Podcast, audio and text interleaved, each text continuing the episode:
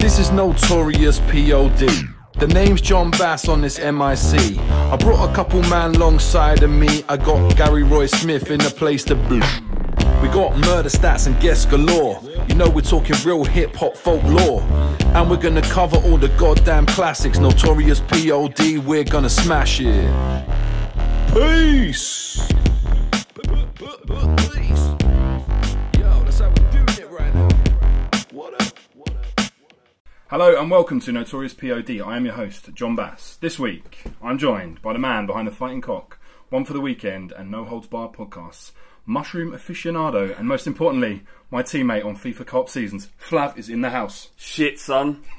Fuck. That, so much of that is is kind of all right. So you Yeah. know, mushroom afici- aficionado. Yeah. Uh, you know, th- I, I I like a magic mushroom every now and then. Yeah. But the most important part of that intro is our FIFA co-op season sessions. Yeah. That have become almost like a daily ritual for both of us. Yeah, I mean, I've I've basically in the last couple of weeks essentially been on like garden leave before I start my new job. Yeah. Um, and I've made use of that time as best I can by doing as many podcasts, but more importantly, yes, but basically playing FIFA with you, mate. Yeah, so uh, we we had the. I, I, I work from home all the time on a fighting cock, so I've got time where I can sit around and do nothing. And um, we kind of had a game against each other, and you went, "Do you want to do co-ops?" And I was like, "Yeah, all right, I'll do co-ops. I've never done it before." It turns out we're really good. We're like really good. Like it's not we're not even like blowing our own trumpets here. We're, we're really like good. really, like we're really, really good. We're really fucking good, mate. uh, uh, so much so that we're smashing people, and we're convinced that we're playing against kids. Yeah. Like, uh, and w- w- w- what we like to do is, and this sounds pretty sad now, but guess the ages of the people that we're smashing on on FIFA co-op. Yeah, sometimes we do it by their little name because it might say like Little Steve like 07. Yeah. Or sometimes we just the way they play, we just like interpret that into like some like thirteen year old kid just like playing But the, FIFA out of everyone we played, we're definitely the oldest.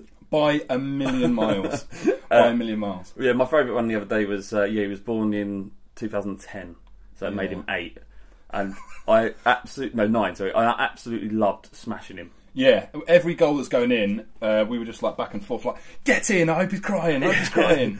I might get a mic just so I can destroy them even further. I think that's how we take it to the next level. Is that we get mics and we basically yeah just go in on like kids verbally. We, we are uh, we're going to make a film Yeah. a- around it. A, a- say film. It's going to be us smashing kids on FIFA. Yeah. Uh, and yeah, we're going to. Uh, I have something called a Patreon account for the Fighting Cock, where we have a paywall and get uh, additional content. So we're making this.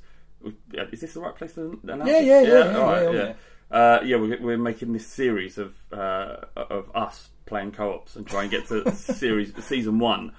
And uh, can we say what it's called? Yeah, Y- Yids versus kids. yeah, Because we're both big Spurs fans. yeah, and we're going to smash up kids. Uh, Yeah, uh, So- uh, originally the name for- of our club was going to be um, Smash Kids but Lose Against Good People. Yeah, But uh, we started beating good people as well. yeah. So in in the end, it's just uh, Yids versus kids. Yids versus Kids. Um, and the reason that um, obviously we sort of we've called ourselves that, um, as you mentioned, we're both big Spurs fans. Um, tell us a little bit about Fighting Cock, mate. For those that don't know, a lot of people who uh, listen to this uh, came here via Fighting Cock from my appearances on there. Um, but just like tell people, like, regardless of their team, what you've done is amazing for um, Spurs fans. So just tell people about that. Uh, is it? Uh, I, I produ- we produce a podcast that's been going for eight years and it's pretty successful, listened to by a few people each time we put a pod out. Uh, it's just me, my mates, my best mates now, um, who kind of sit around a microphone talking about Spurs. Sometimes n- nothing to do with Spurs at all. Yeah. Uh, there's a kind of nice mix between football and just the things we get up to as lads. And yeah, we've, we've been doing it for eight years. It's my job now, which is incredible. And uh, yeah, lots of people seem to like it. Yeah, it's mad, isn't it? Yeah, it is mad. Like I said, we met. Yeah, exactly. Yeah. Well, that was k- kind of vicariously. That was one of the reasons why I started doing podcasting um, at all was because I listened to the Fighting Cock and I was looking to do something that was kind of around things that I'm interested in. And my uh, girlfriend at times, now my fiance, was like, "Why don't you do something like the Fighting Cock but for hip hop?" So I was like, "Yeah, I'll do that." And then uh, reached out to T, who's on the Fighting Cock, and then the rest is history. And I've been on Fighting Cock and now doing this. Yeah, And now- amazing. And now we're here. No worry. Now recording this. Um, right, mate. Well, as your um, this is your first appearance. Yeah. Um, I've got to ask you the same questions I ask everyone. Well, They are boxing entrance music. So, what's what's your? Do you know what your boxing weight category is? uh, well, right now it would be cruiserweight. Cruiserweight, right? Cruiserweight world title. Yeah. You're going into the ring, and someone goes, "Oh, quick, quick shout! What's your uh, what's your entrance music?" Bring the ruckus. Boom! That's mine. Absolutely. Got to be in it. It's hype job. Bring the motherfucking ruckus. it is the ultimate. I think it's the ultimate box interest music because if I picked it, then I ob- obviously think it's the best. Yeah. Um, but I- I think it's the perfect tempo of like it's fucking Larry. Yeah, Yeah. yeah, let's go. I like I liked uh, Tyson's entrance music, which was not, just nothing. Yeah. just come in black shorts, black gloves, mean fucking horrible It's motherfucker. really yeah. It's really Uh, good. Uh, who, who- what are the other?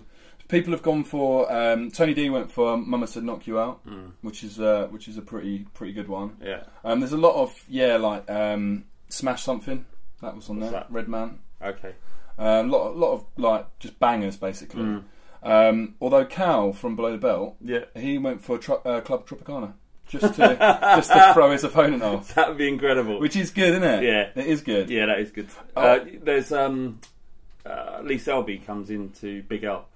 I That's can't good. remember what tune it is, but yeah, and he raps along as he walks in. at That's the same good. Time. Yeah, Yeah, for me, like I know obviously I'm biased, but for me, like hip hop gets me hyped, and like that kind of adrenaline, aggressive aspect of it would definitely be what I'd want before I go into the ring. I like just think it's the perfect combination, but I do get where Cal was coming from in the sense of you can play something to kind of unsettle your opponent. Yeah. so, so it depends, doesn't it? Club Tropicana drinks are free. I, just, just walking in with a Hawaiian shirt on, just like that is quality. yeah, I think that'd be good.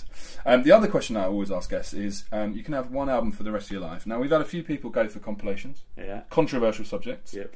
Um, as in, like, Defeats gre- the object of the like- question, isn't it? but like greatest hits. So, okay. not, not like a now 56, but Yeah, the like best Michael of- Jackson's best of. Yeah. We're allowing that, we're not allowing compilations. What, would so- you go for? Um, I would probably either Eminem, obviously, because we can talk about him, uh, but I miss out so many of his albums. Yeah. Uh, uh, DMX, maybe that, that would take me back to my kind of hip hop origins. Yeah. Um, Immortal Technique, I'd uh, I loved every one of his records. Loved the kind of sort of woke, um, kind of what's it called, Con- conscientious rap Yeah. quite like that as well. Um, the Antwoord that won't go down well at all. but I fucking love the Antwoord. Lo- I understand he isn't a good rapper, nor is she. I Yeah. understand that. But the whole thing about them is it's a show. It's a piece of art, Yeah. and it- it's to me mesmerizing. Yeah. Even though you know the music is pretty poor. It's like theatre, isn't it? It's like Yeah. they've created like a. Yeah, like a, almost an installation, a live installation. Exactly. And if you ask them about that, if you've seen interviews where you ask them about that kind of, you know, is it real? Are you real? They like respond in like really fucking furious, like how dare you ask us that? Yeah. yeah. But he's um, Ninja has had many different kind of. Uh, what do you call them? Like characters. that he's Yeah. Played. He used to have a guy called Max Normal, which is much more sort of like archetypal rap, Okay. which is decent. But yeah, probably Eminem really. Okay, which album would you pick then? Sim Shady, maybe. Uh, but Strong. I love there's four, five albums that I there's, there's four album Eminem albums that I really love, Yeah. really, really love, and uh, there's about three that are absolute garbage, which I hate. Well, we'll get into that because he's a very divisive figure generally, so I Yeah. think it's kind of an interesting thing. Um, but um, just quickly, uh, we asked people for like their basically five for five, which Yeah. is like their five favourite MCs. I won't ask yours now. I'll give you some give you some thinking time. I'll Okay. ask you at the end. Um, but people very kindly uh, came back and commented. So if you want to do that, get go onto um, iTunes and basically leave us a review. Um, we've had some top fives. I want your view on what you think of these people's top Go fives. Um, so someone's got uh, Eminem, Mm-hmm. J Cole. Kanye West, Game, and Dave. Dave Yeah. amongst them. Yeah.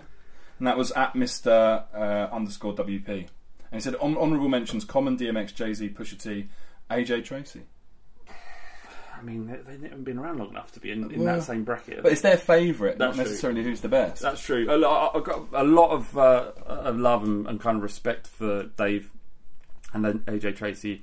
They're- They're more than capable rappers. Yeah. They're just kind of there's canons to this, yeah. and they're they're not in that bracket yet. Well, if you've got like the pantheon of hip hop to choose from, Yeah. I feel like that's like it's a controversial shout for me. But then this is the whole point of the question: is if I'd have just said who I think people will go for, we'd have got a very different list. That's why it's good for people to engage and tell me what they so much about music and hip hop specifically is about uh, how you connect with it, what, how- what's happening in your life at that time. Definitely. Like I love "Jagged Little Pill" by Alanis Morissette.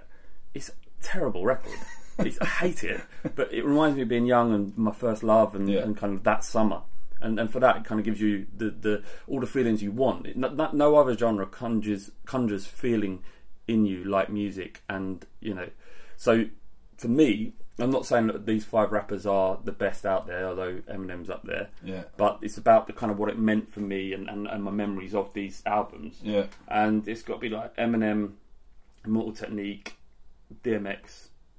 I put Dre in there because that was my that was my next step after Eminem. Yeah. I was kind of that was my my eyes were opened after 2001, and I went back to the Chronic, Yeah. and uh, and yeah, who else? I, I like I would like to say um, some someone English because I actually listen to more UK hip hop now than Yeah. I do Yank hip hop.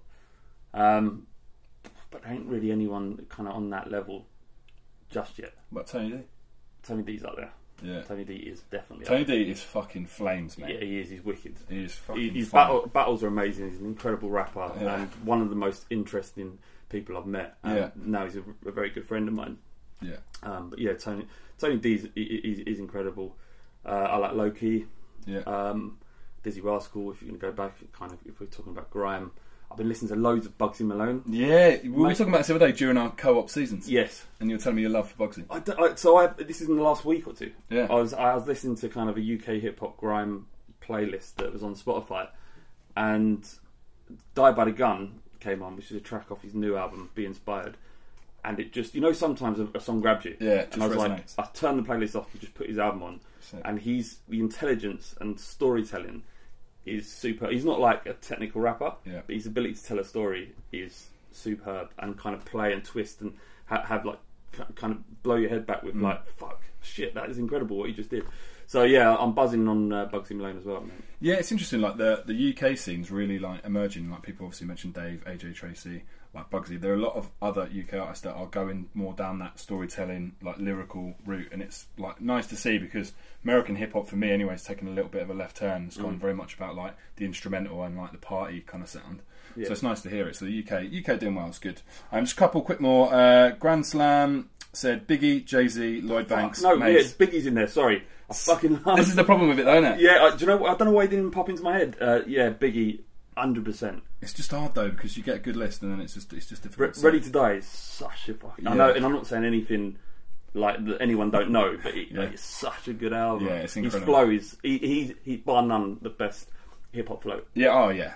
I mean, his like his whole sound is just you can. Give me a loop, man! What a fucking Yeah, tune. I think- That gets me hyped. Yeah, good. That I- that would also be a good entrance. I didn't even know that they, that they were both him. Yeah, Fuck! Give me the loop. Give me the loop.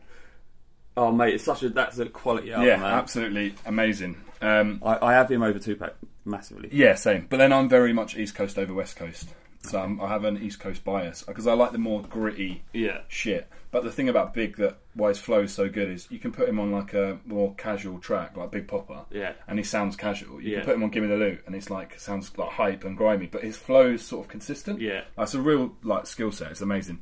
Um, so if you want to tell us your um, five favourites, then uh, just go on iTunes, leave us a review, five stars, and then give us your five, five for five, and then we will read them out. Um, okay, let's get stuck into this week's episode. Slim Shady LP. Haven't listened to it for a while, uh, and I listened to it on the way over so I could get in the mind space of, of why. But why did you want to do this one above all, mate? Why'd you love it? Um, my, my mum uh, told me a story once. Any good hip hop story always starts with my mum. Uh, Yeah, my mu- my mum loves her music, and she told me a story when I was a kid that stuck with me, and has it kind of yeah, it's just never left. It always pops into my head every time I hear the Beatles, and uh, Revolution came on the radio when she was listening to it, and she was so kind of like she was she she thought her radio was broken wow. that's how kind of like original this stuff was, and, Yeah. and it kind of she was just like I said, like stuff that blows your head back is the stuff that stays with you. And she said in that moment when she must have been about eight or nine, she heard Revolution on the radio, and she thought the radio was broken because it was like nothing else she'd ever heard. That's so cool. Yeah, I had a very similar experience, probably because she's kind of put it into my head with "My Name Is." Yeah. Um, I heard it come on the radio, and I was just like, "What the fuck is this?" Yeah. excuse me. Bearing in mind, I um I, di- I never listened to hip hop before, then. Yeah. so I, this came on. My name is my name is, and I was like, what? Slim Shady. And then listened to it, and I was like, fucking hell, this is incredible. Like, I'm uh, just absolutely amazed by what I was hearing. Yeah. Mm. Even though, it's like one of his weaker tunes, it's just a pop record. It's a it's a it's a hit maker, isn't it? Yeah. Um, and I bought the album that afternoon Fucking hell. and listened to it from start to finish over and over again until I couldn't bear it anymore. Like I, I find it tough to listen to now because yeah. I killed it. Rinsed it. Yeah, I would dream about it. I'd like dream the lyrics. I would Yeah. dr- dream hearing him rap. I had a really similar kind of story because I was sort of at my middle school, so I was like twelve, I guess, when it came out. Mm. And um, I remember we were going on a trip to the Science Museum in London because that's how cool we were at our school. And uh, as soon as I got on the bus, one of my mates, Dave Murphy, was like, "Have you heard that song? Have you heard that Mm. song? My name is, my name is, digga digga, my name is." And I was like, "What are you talking about?" you know, when like someone's just saying something, Yeah, yeah, it's yeah, yeah. like you're not processing what it is. And you're like, sing it to me. And he's like, oh, I can't sing it. I'm like, Mm. just, just, just like a rap. And you're like, "Oh, okay. And like, you're just really confused Yeah, by yeah. the whole like thing. And then obviously, then you didn't have like mobiles where you could just like go on YouTube and like find it. No. So we just had to literally wait till I got home. All day he was going, mate, you're gonna love this. You're gonna love this. Like, Mm. telling me about it. And then you- I got home and I was just literally put on MTV and Box and I was just flicking to wait for it to come on. And it came on and Yeah. saw the video. And I was like, oh my god, this is that song. And I was like, absolutely buzzing to hear it. Well, it's a kind of there was a process to it as well because you, I'd never heard of him. It Yeah. came on the radio. Uh, I was buzzing off it. Bought the album. Opened the case. Yeah. And he's fucking white. Yeah. I'm like, what? Like, this is incredible. Mm. Like, not only have I not listened to any hip hop before, barring kind of Vanilla Ice and Will Smith, Yeah. right, it not only is that he's the same color as me, Yeah. and and doesn't look dissimilar to what I look like. Yeah. Do you know what I mean? It's, I'm not saying I look like Eminem, but Did you have bleached hair then? no, I never did that. But I, I was very blonde when Yeah. I was a kid. Um, so you kind of get into, you got kind of get past the first kind of poppy song of, of My Name Is, and then you start listening to him, and even someone who knows nothing about hip hop as I did then could recognise the talent. Yeah. It was just, it, it was so listenable, Yeah. and eh, eh, like the storytelling, like brain damage. You know, people in that song, it was such a like in brain damage, which he, he talks about. he- Um, his kind of life as a school at school, Yeah, bullied and, and- getting bullied and stuff. He made the bully famous. Yeah. Uh, Like, what better payback is that? It's fucking, he had to go to court over it. Yeah. Um, so yeah, man, it, it, it just absolutely caught me, grabbed me by the throat, and didn't let go.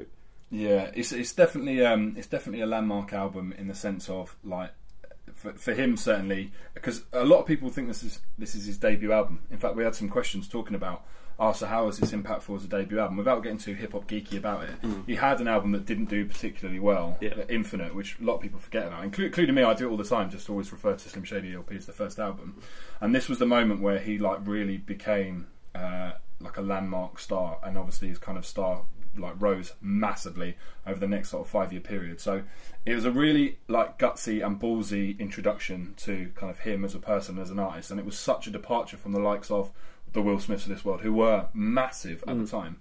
And it's a really like interesting album, so it's, I'm glad that you brought it up because it's, it's good for us to cover. So, Yeah. um, before we get into it, let's get the murder stats from DJ Ricky Rick. For those that don't know, murder stats is where we basically learn all the facts and figures about the album. Uh, so we're going to pass you over to DJ Ricky Rick, and then we are going to get stuck into the Slim Shady LP. Peace. All right, it's me. Uh, no DJ Ricky Rick this week. He is feeling a little bit under the weather, struggling with some mental health issues. So I just want to give a big shout out to DJ Ricky Rick. If you want to send him some love, um, I think that would like really be appreciated by him. Um, so if you just want to like wish him well, um, you can get at DJ Ricky Rick at hip underscore hop underscore 1989.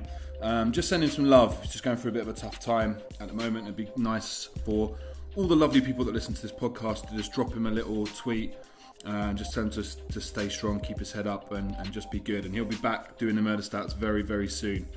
Um, so I'm going to do them for you. So these are your murder stats for uh, Eminem's The Slim Shady LP. The Slim Shady LP is the second studio album and the major label debut by American rapper Eminem. It was released on February 23, 1999 by Aftermath Entertainment Interscope Records. It was recorded in Ferndale, Michigan following Eminem's recruitment by Dr. Dre and Jimmy Iovine. The album features production by Dr. Dre, the Bass Brothers, no relation, and Eminem himself. The Slim Shady LP is his first album with a major label, after his first album, Infinite, was released on an independent label in 1996. The majority of the album's lyrical content is written from the perspective of the rapper's alter ego, Slim Shady, hence the title, whom the rapper created on the Slim Shady LP 1997. The lyrics are noted for their depictions of violence and heavy use of profanity. The album was met with both critical and commercial success. Critics praised Eminem for his uh, unique lyrical style, and the album debuted at number two on the US Billboard 200. Uh, the first single was Just Don't Give a Fuck, and that was released in October 1908, uh, 1908. And the first official single was My Name Is, which peaked at number 36 on the Billboard Hot 100, becoming his first entry on that chart. The album went on to win a Grammy for Best Rap Album, and the Slim Shady LP went on to be certified quadruple platinum. It sold over 18 million copies worldwide, and in 2012, the album was ranked number 275 on Rolling Stones magazine's list of the 500 greatest albums of all time. Produced four singles My Name Is, uh, January 25th, 1999, Role Model, uh, May 26, 1999, Guilty Conscience, released June 8th, 1999. Those were your murder stats for the Slim Shady LP.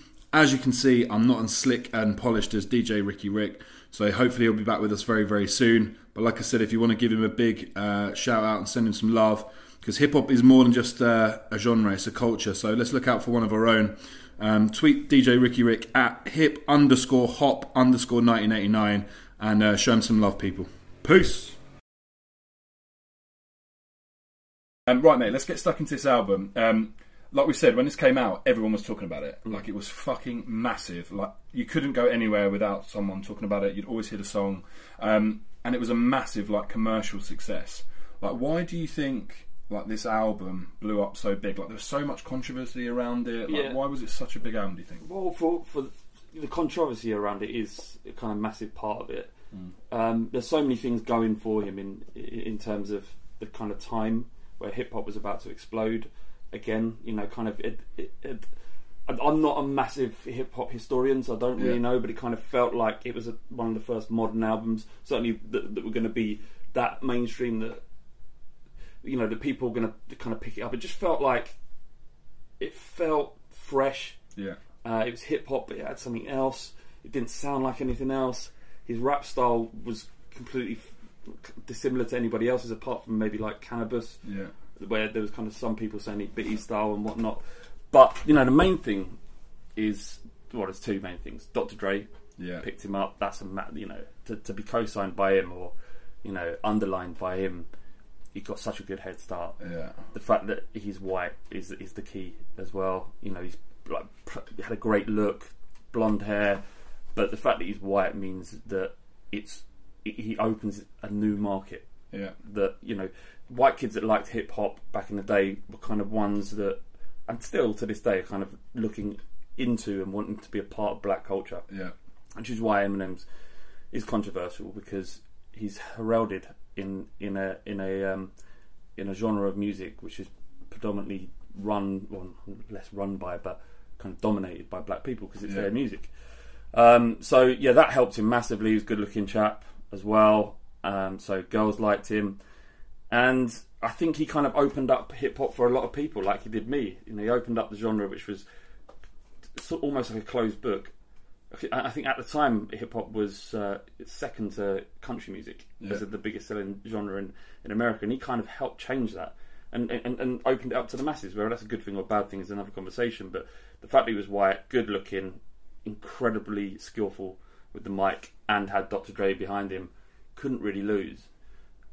And then there was like, it was it was music for the people, it was music for the listener. Didn't give a fuck about the mainstream, didn't give a fuck about upsetting anyone. Actually, went out of his way to write controversial bars that weren't going to be accepted for radio. Yeah. You know, you think of like Guilty Conscience, yeah, which is it talks about raping yeah, girls, uh, underage girls. It talks about um, shooting some your, your wife and, and yeah. uh, Domestic abuse, just domestic abuse, yeah, drug violence, use, Yeah, uh, and that's like a banging tune on the album. And hip hop's always done that. It's always been able to kind of get a whole leg over the, li- the line of acceptability. All all of the, the very best hip hop artists talk about really controversial uh, things, and they're allowed to because it's kind of it's a representative of what they've grown up and seen. Yeah. And it's, it's the, the best kind of hip hop is kind of quite horrible, Yeah. quite grimy, quite violent, homophobic, you know, uh, sexist, racist in term, times, you know. So, but you love it because it's honest, and you know what that was, was a mirror of his life growing up. Yeah, and also uh, what I think's really like fascinating about Eminem. So there's a lot of points that I, that I really agree with about what you said. Is like, first of all, like kind of from a, a racial point of view, like his his skin color means that, rightly or wrongly, he's more acceptable to middle middle America and like middle class. Big money there as well. and and that's where there's a lot of money. And what I would say is he gets a lot of stick for that, which is like, would he have sold so much if he wasn't white? No, he wouldn't. He wouldn't have, but what I would say is, as a result of him being so successful, and people like yourself and millions of other people that had him as a gateway into hip hop, that those same people now listen to 20, 30, 40, 50 different black artists. That's exactly me. So I think that there are pros and cons to someone like him, and and again there are mm, like a plethora of political reasons why that's a shame that that even has to happen, but that's kind of the reality of it for Not, me. you're not a great hip hop great if there ain't pros and cons about you. Yeah, for All- sure. All, of them, you know. Like Biggie, th- there's pros and cons about him. The Yeah. Tupac, there is. Uh, You know, it's um, y- you want controversy. Mm. You want to talk about these people because it's such a kind of extreme version of music where people can really say and do whatever they want, or appear to do and say whatever they want, and get away with it because it's a part of the genre. Genre. Yeah. So um, yeah, like just it, it was that kind of stuff which I think made him successful. But fundamentally, it's about his talent. Yeah, for sure, and, that, and that's one of the things. So, like I said, I was listening to the album on the way over because I thought, right, I know the album really well. Like you, absolutely rinsed that, like burnt it to the point where I was like, you know, when your CD's just like worn out. It was Yeah. like it was like that. I absolutely loved it. I can still see like all of the the, the kind of inlays, Yeah. the, the the the wording, the, the the way the the way the CD looked. It kind of it's etched into my memory. Yeah, same. And it, like, exactly like you said at the beginning, it's like a real moment in my life. Hmm. Like, I can really remember that time of that like album being out, and again, like the Guilty Conscience uh, video. I just remember Yeah. that being absolutely amazing because it, it's like a cold opening at the beginning. It's just like the camera's like zooming into the, the car park or whatever right, it is at the beginning. It's like a motel and um, Yeah. like, Uh, and it's just it seems like a movie. And like obviously the way that the, the track is placed is kind of it breaks up into almost like little skits to explain kind of like basically set the context for the next verse. Mm. And like just that is I think it's the second or third track on the album. It's just like it's already sounds so different to anything else Yeah. I heard, like hip hop or otherwise. Yeah. And like the whole album is very creative in the sense of like the way that it's put together. Yeah. And um, I was going to ask you, like, why do you think that? What was the main difference between Infinite and Slim Shady, and why it changed? Do do you think it was like Dre's influence? Of course. Yeah, Yeah. but you, you had a producer there. I, I don't know who produced him. From it. it might have been Eminem. I'm not It sure. was um, Jeff and Mark Bass who also So they produced were- someone that on this album as well. But when you've given, like, obviously talented guys, I'd imagine. I, I only know them by looking, you know, when you look at the credits of each song, who gets, who did the work that they're on there. Um, but if you have Dre's influence and his kind of studio that he allowed you to work in, and you, you, you're given better equipment, then you can produce better results. But um, yeah, it's, it's a better album. Yeah. Uh, Infinite is raw, and it's like it feels like a mixtape Yeah. really than than anything else. And it's good if you're a massive fan of Eminem, you en- end up eventually going back there. But he hasn't developed into the star that he became after Slim Shady, and then definitely in uh, Marshall Mathers, where Yeah. he's technically better rapper Yeah. than than he was in, in, in Slim Shady. So.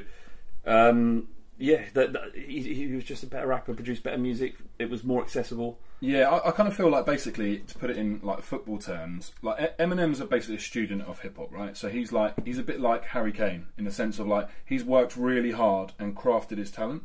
And Infinite was like his loan spell at Leighton Orient. Yeah, It was like you needed to go through it to like get better and like craft what you were doing and understand what it me- like means to actually you know produce an album and understand like what your voice is. And then comes to Slim Shady LP and it's like his breakthrough season at Spurs or his you know breakthrough album. yeah, And that, that to me is like it's all part of what makes great artists good is that they they try and evolve and they try and change and get better. And I think this album was like that combination between him and Dre, and also the the idea of Slim Shady as opposed to Eminem. I, I, when I first said it, I was like, "What is his name? Slim Shady? yeah. Or is his name Eminem?" That was another part of the kind of puzzle that was being created and put in front of you. Exactly, and that mystique around like, well, Slim Shady is a Mm. character, and so he can say anything he wants. And I think as soon as that like in his mind was like, oh, if I create a character, he can, I don't have to have like Yeah. done this. Yeah, I yeah. can just say that this is what Slim Shady's saying. Yeah. It opens you up in terms of like from a creative standpoint. If you've like grown up in like inner city New York, right? and you've sold drugs and you've like been involved in violent crime and hip hop is very much about like authenticity and keeping it real right once you've done an album or two on that subject matter it's very difficult to like continue that but what i think's really interesting about like what eminem's done particularly early part of his career when it was very much slim shady rather than eminem was was come up with abstract concepts and talk about things that were just like on his mind and he can say anything and that's why i think the controversy was there and he was just like i don't care Like, Yeah. like I just don't give a fuck on the album. It's like I don't care because and I it can didn't- say anything. It didn't. None of it actually felt true as well. Yeah. It felt like he was kind of picking sort of facts and things that have happened in his life and Yeah. Mm. then constructing a different alternative narrative, which could and probably is happening out there to this day, but i- isn't necessarily 100% authentic at Yeah. the same time. So, like you said, like the alter ego of Slim Shady is fascinating, and again, something that happens a lot in hip hop. Yeah. But yeah, I love that. I love finding out about why he, has, he was called Slim Shady and Eminem, and then if you think about the Dirty Dozen Yeah. and and and D12, that that they all have. that There's only there's six of them, right? Yeah. But they have they, they all have uh, an alter ego, so Yeah. that makes twelve. So That's cool, it- it's it's very cool, man, and you know it's it's the stuff he's talking about when you listen to the album for the first time. And at the time, I was eighteen. yeah, So I was kind of it going moving into adulthood and kind of experiencing new things, and and then hearing about very dark aspects of of, uh, of what it means to go through adolescence and into adulthood. yeah. It was yeah, like I say, gripping and fascinating. And do you? So just while we're on this subject, because obviously we're talking about kind of um, you know essentially the start of this album, Mm. um, and like my name is is such an iconic track. Um, Gaz, who um, is my sidekick on the pod, uh, he asked us uh, that album being like one of like the best kind of like. Uh, I guess it is a debut single in the sense of it was the one that really charted. And Yeah, was exactly, yeah. successful. Um, and obviously, the whole track is basically just like disses and funny comedy lines. Was there any lines in that track that just uh, like always in album? Yeah. I mean, for me, like for example, I, I just remember like that. So I think it's the first line. It's like, "Hi kids, do you like violence? Mind if I stick, Stick nine-inch nine-inch nails nails at each each one of one my of my eyelids?" eyelids? It's just like it's such a nice sounding rhyme, and also like it's kind of like nine-inch nails. Like were a Yeah. band, so it's kind of like subliminal, and like the whole thing's just neat and tidy. Uh, and there's there's another one about like which Spice Girl I want to impregnate and all this shit. Like there's just so many Do fun you know? bits. Do you know? I, I- I do you know. I don't have. I don't have a favorite line out of it. I do have a favorite line from Eminem, which Yeah. was off a kind of mixtape, or I can't remember where it was. Even like, I heard I- the, the song is on on YouTube on the internet, Okay. which I'll tell you about in a second. But the the one that kind of sticks in my head, probably because I like mushroom so much, is. Uh, um, Fuck, it's gone. Why is it gone? It- the uh, Probably because of the mushy. yeah. Uh, Shut up, bitch! Chew on this mushroom. This will help you get in touch with your roots. Oh, um, come on everybody. Yeah, come on, everybody, Yeah. which is fucking great. Which is a great and record, great name as well. But the, Yeah. the kind of storytelling there and about her crying her eyes out and he's giving her too much mushrooms and she's talking to a plant about her dad. It's just fucking Yeah. hilarious. Um, so yeah, it's kind of uh, that's what pops into my head for some reason. But I, I can't say I have a favourite line out of it. I just like, Yeah. love it all. As the world turns, um, great tune. Bad meets evil. Yeah, there's. I mean, like the the album itself is just like full of like great like comedy one-liners. Like it, it, this is the thing I think that really stands out, and and he mentions it on like later tracks that he's like you know little big L on top and what have you got? Like he, he kind of mentions that he's influenced by a lot of these other rappers, and Yep. I think the punchline aspect of Eminem is very big L influenced, um, and I think that's something that's really like prevalent on this album. Is it's it, there's a lot of jokes on here, a lot of like fun Mm. punchlines and, and clever stuff, and I just think it's like it's it's just a lot of fun. It's it's great. Um, what are, what are your favourite tracks, mate, on this album? Ah, man, brain damage. Yeah, um, uh, Bad Meets Evil one with Yeah. Royce. Royce Five Nine's great That is. because there's not because there aren't many features on this album that like proper features, and Royce is I think pretty much the only other rapper that's on there aside from Dre, obviously. Yeah. Um, so I was you know, normally we ask kind of what the best features, but it's quite limited because you know obviously I- this I- was what, what do you think about features on rap albums? I think they should be limited. they should be limited, Like one or two. and it was good. I mean, it was weird because I was like listening to it and I was Mm. thinking, God, there aren't many features on this album. I was thinking, yeah, one, one's fine, one's absolutely fine. Like if you if you think of some of the great albums, they're quite limited in terms of features. Like Illmatic, like you've got AZ on there, Mm. um, and then like you know Ready to Die, you've got Method Man on there, but there aren't loads, Mm. and I think that that's kind of important. Certainly in a debut album or a breakout album. Yeah. You wouldn't know about the rapper. They don't want like, and I understand features and why they're important in hip hop especially and the money they generate for for for rappers who have made it. You know, it's Yeah. a good way to earn some dough is to be, be kind of bought for a feature or a feature. yeah, Um, but yeah, no, he's. Um, I, it's- I don't know, man. Uh, yeah, so my favourite albums, uh, so favourite tracks: uh, Brain Damage, uh, Bad Music, maybe um, uh, uh, Guilty, Guilty Conscience yeah. as well. So Your you can't- conscience is so good. I hadn't heard it for ages. The- I was listening to it. on the way What's now. the, um, the one? Sorry, mate. The the one we talked about killing Kim, Oh yeah, um, So- Bonnie and Clyde. Bonnie and or Clyde. something. Yeah, so ninety-seven. Isn't it? yeah. so so fucking dark, like absolutely kind of. But I didn't know what I was listening to, and I Yeah. and I felt naughty listening to it. Do you know what I Yeah. mean? It's like something you don't want your mum to hear. Well, the first time you hear it, because it's like for those that haven't heard the album for a while, dark as it's, fuck, it's mate. basically talking to his daughter Haley, but he's talking to her and presenting her with like um, essentially a story about what's happening to her mum. Hmm. So it's like, oh, don't worry about that boob on her neck, like it's fine, it doesn't hurt, and all this sort of shit. And essentially, he's like killed Kim, Yeah. and he's like dropping her off, and he's gonna like dump her body, Right. and so but it's told from the perspective of him like sort of making sure it's okay like telling Haley like it's, it's fine like Yeah. we're going here Yeah. don't worry she's not responding she's just tired like And the thing is, you know, like as we know now, like he's mar- he was married to her twice, and that was their actual daughter. yeah I don't know if it was it was her on the track, if it was actually, probably not yeah but. th- th- those were real things. Yeah. Like, not ki- the only thing that weren't real about it was killing her, but it's exactly how he felt about her. Yeah. So they're kind of so honest and open. Like I said, this is my life. yeah Probably almost too much. yeah too much yeah for the sure damage and, and the stuff with his mum as well.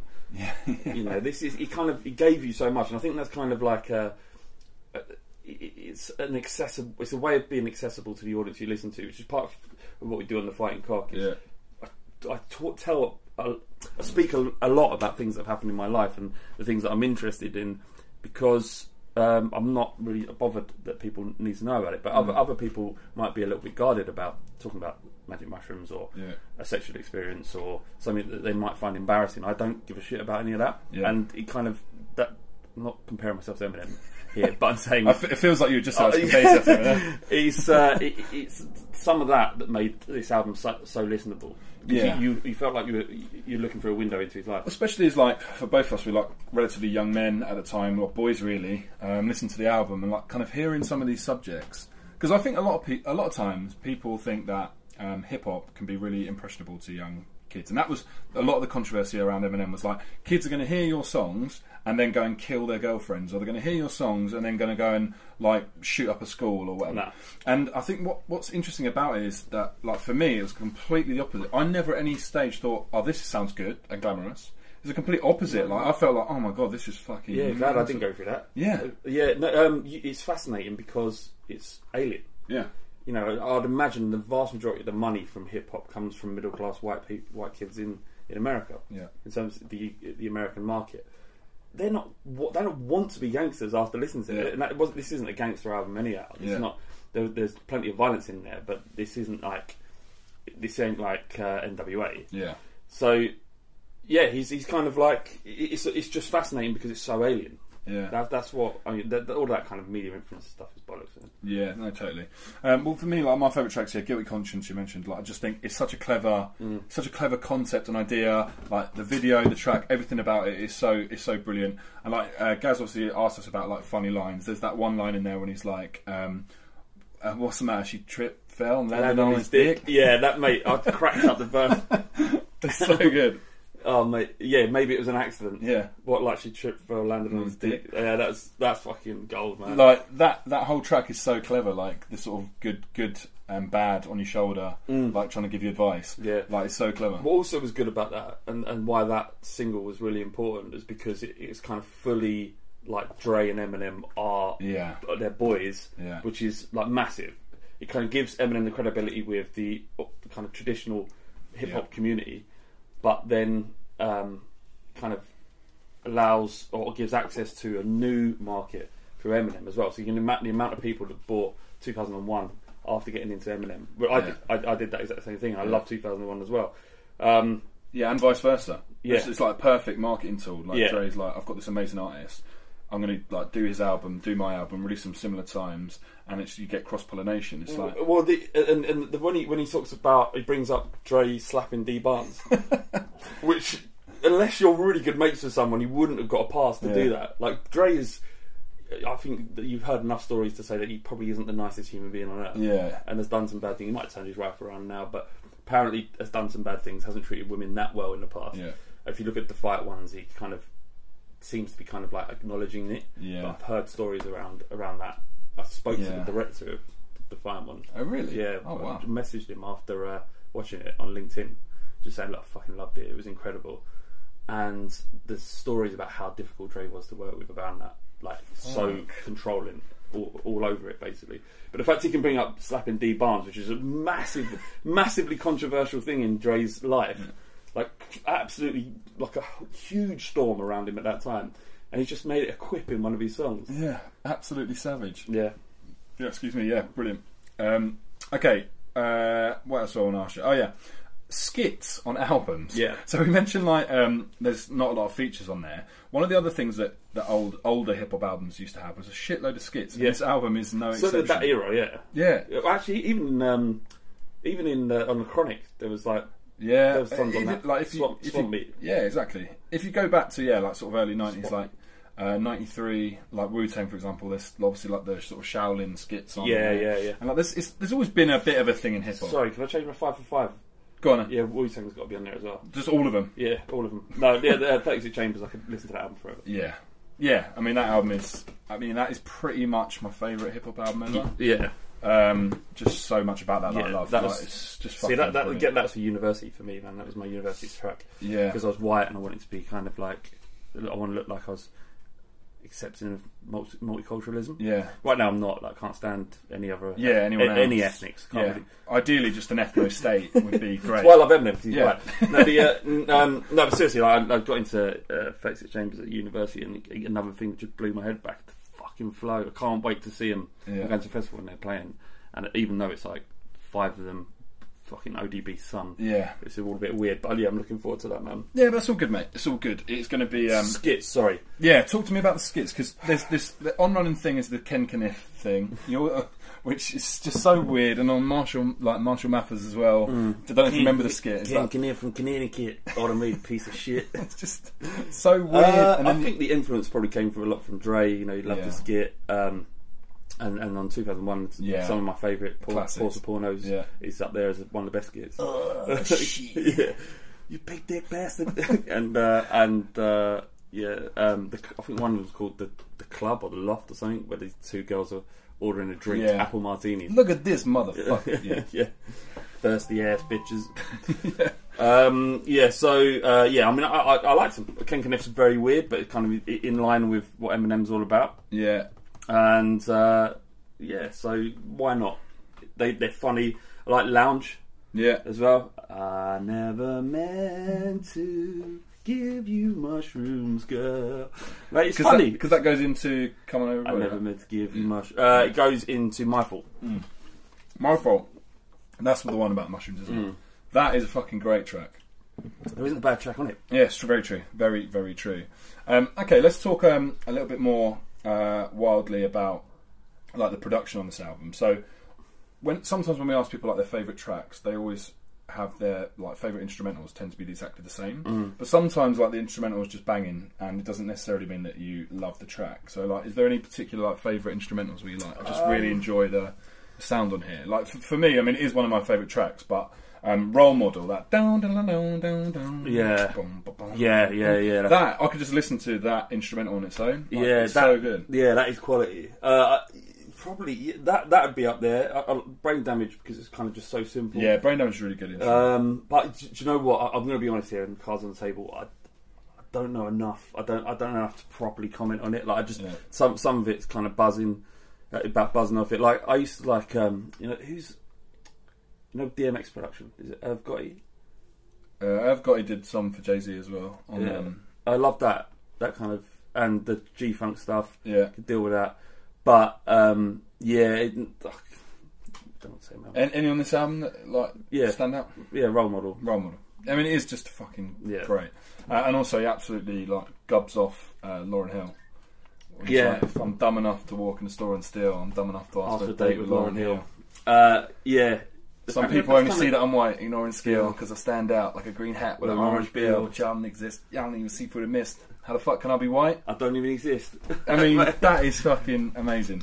But apparently, she didn't actually say that. Yeah, it's an urban legend. Urban- but he but- mentions it twice on the album. No, he is. It really did affect him. Yeah, he was, he was not happy. I can't stand Yeah. Yeah, apparently that was a, an urban legend. She um, was misquoted. Hmm. So, something along the line. So the, the original quote was, um, "I would rather my kids die than any white person buy my album." I thought, I thought it was. Is that is that is that what it? Was? That- I well, thought it that's- was. I'd rather. Not, I would never have written it. It Oh. was a lot more kind of. Well, yeah. So there's this, this is what this is the problem. this is what I mean. It's, it's an urban I, legend. I, I was like that when starting the fighting cock. I don't want white people listening to the fighting. Cock. yeah, fuck 'em. No. Horrible. Yeah, but they um they got got money, so Yeah, they're everywhere. they are, they are They are everywhere. everywhere. Yeah, like, like AIDS. Yeah. um, okay. Well, look. Uh, I want to um, quickly get into um, some other bits as well on this. Yeah. Um, so we talked about favourite lyrics or verses. Um, let's talk more generally about Eminem's like career and impact on hip hop. Can I just say my my favourite uh, line? Yeah, go on. Uh, it's off of um, the, it's, it's fuck I can't remember. It's um, I don't rap for dead presidents. I'd rather see the president dead. It's never been said, but I set precedents. I mean, Fuck, it says so much there. You Yeah. can break that down. Like I don't rap for dead presidents, which is money. I'd rather see the president dead. dead. It's never been said, but I set precedents. Yeah. I don't rap for dead. I never- Oh man, Yeah. So basically, because there's so much to that, because basically you're not allowed you're not allowed in American law to make a, th- a th- death threat against the president. It's illegal, right? Right. So what he's saying is. Um, it's never been said before a set president. So Yeah. he's essentially saying I'm the first rapper who'll say that on a record. Yeah. And also he's just saying like I set presidents, like I'm the first to do stuff. Such a complicated fucking genius. Mate, it is. It is. And when you hear shit like that, it's just. it- How can you not respect him? You might not like like his music, but you got to Yeah. respect his abilities. Yeah, I, I just think is like um, yeah, wordplay and like like I said, he's a student of the game. So like he's he's really studied what it means to be like a rapper, and Well, he he's happy understands because it. he knows. He knows Yeah. the colour of his skin. Yeah. And he talks about in some of his songs about him kind of trying to adopt black culture, appropriate it. You know, wearing uh, African symbols, Yeah, black, gold, and green. Is that right? yeah, Red, gold, and green. red, red, green, and gold. Yeah, red green fucking white as fuck man but yeah anyway yeah he's wearing it and uh, they didn't know what it meant and they kind of got snatched off them and, and, and laughed him and his mate and uh, he, he kind of he understands he went through enough being a probably minority as a, as a young white Yeah. man in Detroit to uh, have to, to know that he had to put the work in he had Yeah. to be great yeah, and he kind of he the actually he the work he put in paved the way for lesser white rappers who Big time. benefited from his kind of you know, successes, and because he made it accept acceptable for white people to rap, it kind of made it kind of birthed a kind of string of very poor white yeah. rappers. Thing is, for me with Eminem is what I would say, sort of like as a general point about him is like I am completely fine with people that don't uh, his music doesn't resonate with them. Completely fine with people that like I wouldn't listen to it personally. But if anyone questions his actual ability, then I, I genuinely think they've lost touch with reality because you can it cannot resonate with you. That's fine. Yeah, of course. But to actually like just break down his like skill set, like from from a rap point of view, like his skill set, he's got punchlines, he's got internal rhymes. Like he can rap fast, he can rap slow, he can He write can rap songs. every word in the sentence. He can rhyme every word in the sentence. yeah, he has got everything. So it's like if you don't like him, that's fine. Like it's up to you. But and he didn't even come from a position of white privilege either. Yeah. like he, I- I can understand why people hate Little Dicky mm. because he was such a he, ca- he came from money basically. Al- Also, he's a good rapper. Though. Mm. He's really good, He's yeah. really, really good Really, rapper. really good. But Eminem didn't have that. Yeah. Eminem i- i- is, you know, kind of- uh, Snoop's talked about him, but he- like saying like he- he's white, but he's not. He's black. He's one of Yeah. us. We we've, we've taken him in. Yeah. He's he's a part of our culture now, because partly because of his very rough upbringing, yeah, uh, and secondly because of he kind of politically he's made a, a stand a number of times. yeah, and also I think like um, so I- I've noticed it like sort of the music that I'm into and like uh, like DJ and I've been around like when I was younger I used to do a lot of like MCing and garage events and stuff like that. Yeah. back in the day. Yeah, had some had some bars, and um, again, I would be in a minority in in a number of situations, like kind of growing up. And the thing for me that I like, I kind of realised kind of early on is it's not about you've got to be the same. It's that you've just got to be genuine. And I think that that's with him. That he had such a, a difficult childhood in the sense of like constantly moving around, a real troubled upbringing. That he was a little bit lost. And I think that the beauty of hip hop for me is it's like a center point to what you're doing. If you just if you are good and you've got like bleach blonde hair and you're white and skinny, that's fine because you're good at rapping and you're nice and people will listen to you and be like, "Fuck yeah, okay, fair enough." You get a certain level of respect. If you kind of go in there, you've got the complete look, but it's not authentic. Then people will just that won't fly basically. And I think that's a really interesting thing that he's he's kind of um, seen by most people in a kind of positive light. I don't think a lot of people's, you know, there's a lot of talk about kind of cultural appropriation and, and musical co- uh, kind of, I guess, adoption of a different like viewpoint in terms of how he approaches hip hop. Yeah. But what I would say about him is that he gives back a lot to hip hop and to the black community in general. Like he's There's- not like there's- sitting in his ivory tower. No, there's there was an interview uh, that I was on the. It was Nick Broomfield did a documentary about who killed. Puck and Biggie. Yeah. Oh, so good. It was an amazing. Really enjoyed that. yeah, Yeah. really, really good. And he's talking to Sticky Fingers, Mm. and he was talking about Eminem. I think it was on this this this documentary. Uh, oh no, fuck no! I, I'm mixing it up because he interviews Sticky Fingers. Yeah. and Sticky Fingers doesn't like him. Right. and Okay. it's really awkward, awkward interview. But I was, I, I was talking about another, uh, another interview I saw of him, and Sticky Fingers featured on Marshall Ma- Mathers Yeah. Remember me. and, and RBX, uh, RBX, I think. yeah, I'll be. honest. And uh, he said that Eminem paid him more and on time. It's the first time it's ever happened for him in, in a feature. He said he was generous and he paid on time. And for me, I don't give a shit whether he's white, black, or anything. He respects Yeah. the culture. So for him to pay well for features on his second album, not that he had the money, but he Yeah. didn't, you know, you, you don't always want to pay, regardless of how much money is in your bank account. But he did, he did that. So you know, like it's again about the kind of respectfulness and, and, and understanding what he is. And you know, he's he's ne- he's never slipped up really. He's never slipped up in terms of the, the race card, and it could have been so easy. Although there is that, so there is that unreleased freestyle of him where basically he had an ex-girlfriend who was black. This is yeah, but this is Yeah. during I- I- Infinite. Yeah, this is the, of around that, that time era, yeah. when he was like 16, 17. Yeah.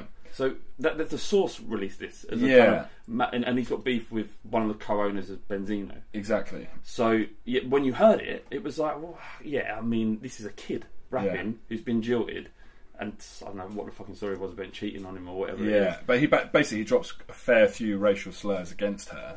Hmm. Um, but but this is the problem, isn't it? Is like exactly like you were saying there. When you and we see it all the time in football, like with um, tweets from like academy players, they then become successful. No one cared at the time. They then become successful. So because eight years ago, when you were fifteen, you said that you hated gay people or that Hmm. you hated this.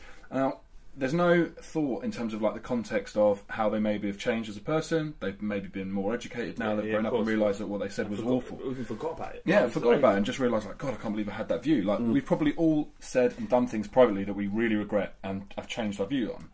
Now, I'm not saying it's acceptable, like, language. Acceptable, but of course it's it's also not. like it's fucking he's a human being, so what, man? Yeah. He, he- the fact is, he, he, he didn't. He received very little heat out of that. You didn't, yeah. It you- could have been much worse. The Source is a massively in- influential magazine in hip hop. It could have been a lot worse. It blew over. I even addressed it Yeah. in um, on uh, Eminem. No, fuck, was it the fourth album? Can't remember what it's called now. uh, encore? Encore, because that's where I started to hate it Yeah. because it got so bad. But um, well, it wasn't bad technically. It was still good. It was Yeah, just, just- the fucking stupid voices and whatnot. Yeah, well, that, that for me, like, again, talking more broadly about Eminem, is like the first, um, forget Infinite, the, the first sort of two, like, main albums Mm. Slim Shady LP, Marshall Mathers, like, those two are genuinely. I would, Great. they are great, like they are classics in hip hop, and Yeah. they, they would stand the test at, like of time. They'll always be really good albums. Um, but then, like Eminem Show was was decent, but I would say that was his last really good album. Hmm. He then has like, a, in my opinion, just a bit of a fall off. Like a lot of people like those albums; they did great numbers, they've, they've done really well, but he lost the essence of what he was. And you start noticing it even on uh, Marshall Mathers LP. He does this layering technique, so where he does the rap in a deep voice like this, Yeah. and then he does this little high voice like this, Yeah. and they layer them over the top of each other. Right. And that, that started becoming the norm. You notice on Slim Shady LP, it's all that high pitched. Mm. And as soon as you hear it, you're like, hi! You like, you know it's Eminem. And then later on, it gets like deep and it's weird. And you notice it on um, I Am Whatever You Say I Am. You notice it gets like deeper. And Mm. they basically layered the vocals. Is that just something from his perspective? He wanted. don't know. It's really interesting though. and I, love that noticed tune. it. That's, That tune's amazing. That is a great tune. You know the story behind why that tune was created. No. Ba- basically, the album was pretty much finished, and they were ready to like release it. Basically, and the the label just had a massive go at him and Dre, and were like, look, this there's no single on here. Like this is like bullshit. We need like another single. So he was like, okay, fine, I'm going to write. Um, is it the real Slim Slim Shady, Shady? yeah. So he wrote that and he like gave it to him. And they're like, yeah, this is great. And then he like came out of the meeting. and He was fucking raging. Like, why have I had to like write this? Like, I, my first album was great because I did what I wanted, and now you're making me like have another like my name is. And so he wrote that in like one just one hour. Just sat there and wrote um, I am the way I am. Yeah. And like, there's lyric in there, isn't it? It's like, I'm not going to be able to tap what my name is. I'm pigeonholed into some kind. Of, yeah, that. So he wrote that because he was fucked off at the fact that the label were just trying to like, cr- like craft him into making like pop hits. Mm. Um, so yeah, it's just like it's, he's a really interesting character in the sense of like his album standing up and falling off. But Kamikaze, Yeah, man. it's Love- a good return to what he's absolutely about. Fucking loved it. Yeah. And I every album he released, every single one, I'd sit there praying for it to be good, Yeah. to not hear another fucking stupid voice. Yeah. Like, just just for him to go back to being a bit s- serious and Yeah, spiteful savage. and savage, and, and obviously. It, it, that album Kamikaze came out of all of the criticism that he received for all of the, the kind of body of music he Yeah. put out b- between Eminem show and I don't know, was it three Re- or four The Relapse, re- whatever it is. relapse re- Revival. revival yeah Revival was the one that got absolutely and dumped. then Marshall, Marshall, Mar- Marshall Mathers LP2 Yeah. which again he he kind of he he feels like he disappeared up his own arse Mm. he was desperate he, he honed his skills uh, or re- reinvented himself as a master uh, lyricist Yeah. because it's like Rap God is like technically incredible song but you don't you, I listened to it once and never heard it again Yeah. because it's impenetrable Hammer them in a minute, yeah, hammer it's them in a like, minute, I hammer them in a you minute. can rap fast. Loads of people can do Fuck. that. You don't need to do this. You want you want you to tap into actually, it- and it's a little bit weird. And uh, he, he needs to be angry. Yeah. and he makes his great music when when when he's angry at something, and that's what uh, Kamikaze was all about.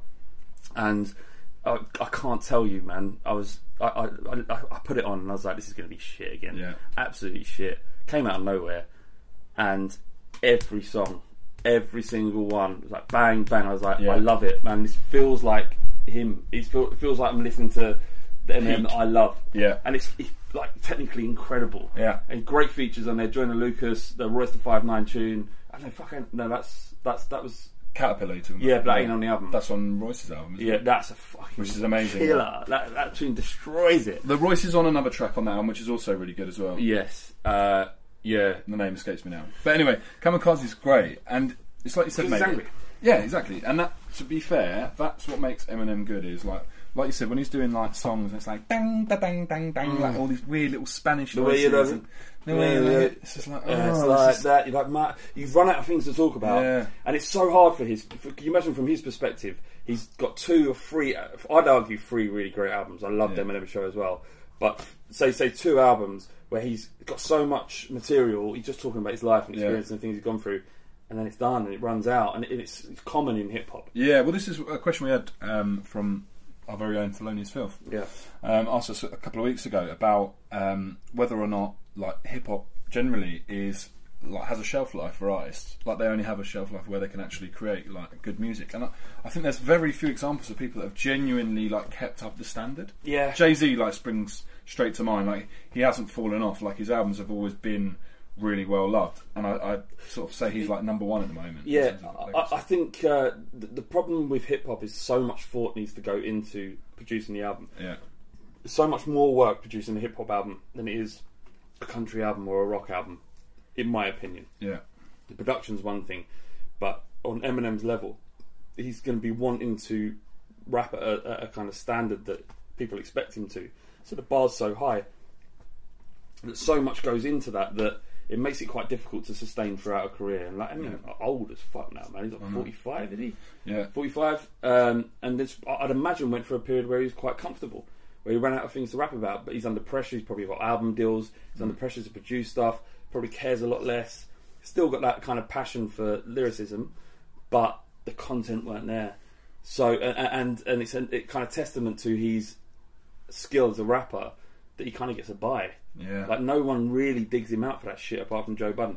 Yeah. No one, and they should because they a lot of it was shit. Yeah, it was shit. Um, And, and that, that, you're right. Like he does seem to get away with a lot by like most people. Um, the, the difficulty with Eminem is because he's white, it becomes difficult for people to criticize him genuinely because they don't want to become like for the black community because you don't want to become oh you're only hating because he's white and because he's been so successful blah blah blah. So th- there is that awkwardness around people wanting to dig him out. But I think in in the occasions of his like last couple of albums before Kamikaze, I think it was deserved. Absolutely, it was terrible. Yeah, but that being said, is I'm glad that people started digging him out because what we've got as a result of that He's is come him across- going right. Not only am I going to like have a go at why people had a go at this last album, taking a look at hip hop, you lot are fucking shit. Mm. I'm going to show you. I'm going to demonstrate to you by calling you all out. Everyone I think's garbage, just getting it. Like that is when he's at his best. is Yeah. when he's got a target to go for. And that's why Kamikaze, great title, Yeah, perfect. That came out of nowhere Yeah. and smashed up the game. yeah. And then obviously you had that kind of interesting beef with um, Machine Gun Kelly, Yeah. and that freestyle headshot was fucking brilliant. Did you know there's so much stuff about that? Like, the, mate, I can't remember it. There's a, there's a story. Kill Shot is n- name of a film of uh, in 1987 Okay. where this guy kills Machine Gun Kelly. Uh, a machine gun Kelly, and that's that. Oh, mate, I, I, shit. I, I butchered it. It's much more kind of intricate, Layered, yeah. and layered than that. And there's no way it isn't intentional. It's just kind of testament to how fucking Oh, that's freakishly amazing. focused it is. Ha- Have a look at it, what it is, man. It's, it- it's fascinating. I really like the the mach- uh, MGK diss. I don't, Same. I don't rate him. Same. but- uh, that is a good diss. Um, but obviously Eminem came back and destroyed him, and he always knew he would. Yeah. Um, which helps MGK massively. Yeah. But there was a, a YouTube video breaking down why Eminem's was better. Yeah. Because if you listen to it, as a, as a, with the hooks cool, you kind of the, in terms of the MGK one, Yeah. the hooks cool, it sticks in your head, Yeah. and it's nice. It's a good tune. Good track, you can turn it around really quickly as well. But when they- they break down all of this is and and the skills, uh, sorry, and the kind of multi syllables in all of their bars, Yeah. and he's what you talked about in terms of immortal technique before Mm. we started recording about him being like the end of bar rapper, like Yeah. in terms of he rhymed the end of the bar. Eminem's rapping five or six words in each sentence, Yeah. and then MGK's doing maybe four in, in, in a kind of stanza. Yeah. So um, yeah, when he's angry, he, he's at his best, and that's why actually his best music isn't studio albums. It's the beef, st- the beef stuff. Yeah. So his stuff against uh, Benzino, against Ja Rule, um, uh, the, the tracks he did with um, Obi Trice, uh, DMX Yeah. as well, um, Green Lantern mi- mixtapes as well. Yeah. sh- show a lot of Rauc- uh, Raucous Records as well. raucous record sound bombing. Yeah, it's fucking. Uh, the, some of the lyrics on there are like, amazing. Oh, man, it's incredible. So like he- he's he's talented, and, and, and most people kind of see him for his albums. But if you're a fan of Eminem and you dig a little deeper, um, his diss tracks towards Ja Rule and Benzino, Nail in the Coffin Yeah. is. Have you heard that? It's fucking incredible. Uh, you're talking about. Um, yeah, Ben Benz. Do you know about the diss between Benzino and Eminem? Yeah. Yes. The beef. Yeah. Yeah, well, yeah, he's uh, the beef. Sorry, he's um, he, he just kills him with that in the coffin. I don't wanna be like this. I don't really wanna whatever it is. But he's fucking amazing, man. Oh man, it's it's good. So when he's angry, he's at his best, and you know when he's complacent, that that's you know he needs to be hungry. Mate, absolutely. Right, we're going to have a very, very quick break so we can get another beer Mm. and you can have a smoke. And then I'm going to ask you about um, basically, you're going to recommend this album to someone that's never heard it. And then we're going to answer your listener questions. Cool. See you on the other side. Peace. So we've just been um, we've restocked our beers and we've just been trading um, freestyles. Yeah. Um, freestyles. Um, and I've just introduced Flav to Stretch and Bobito Show. Never heard it before. Incredible. Cool, innit? Yeah, man. You know, when when I was listening to it, one one of the criticisms that you could throw at Eminem would be that there are times where he puts the technical aspect of rapping over the substance of what he's saying. So he'll say stuff that is funny and, and is interesting to listen to, but doesn't tell you anything. Yeah. So you know, he kind of like I don't know. There- There's one in uh, I think it's in Caterpillar. Where he's talking about Anderson Silva breaking his leg, and it's like like it's cool, but it isn't the point of the song. The point of the song is destroying mumble rap, Yeah. not being clever with the words. And and, and- and it's like I, like I- you forgive him for it, and it's not a problem because you people that love rap enjoy his ability to construct a sentence and rap and Yeah. uh, and, and rhyme, sorry, and, and the, the multi syllables and all that shit. So, but but that that would be one thing. It's kind of like Oasis. Yeah. But not, you don't know what any of their songs are about because it's all fucking bollocks. Yeah. Yeah, it's true. I, I think with with M, and that, that is a fair criticism of him, and one that he gets quite a lot Mm. is that he doesn't rap about anything anymore. It's just like lots of technical stuff.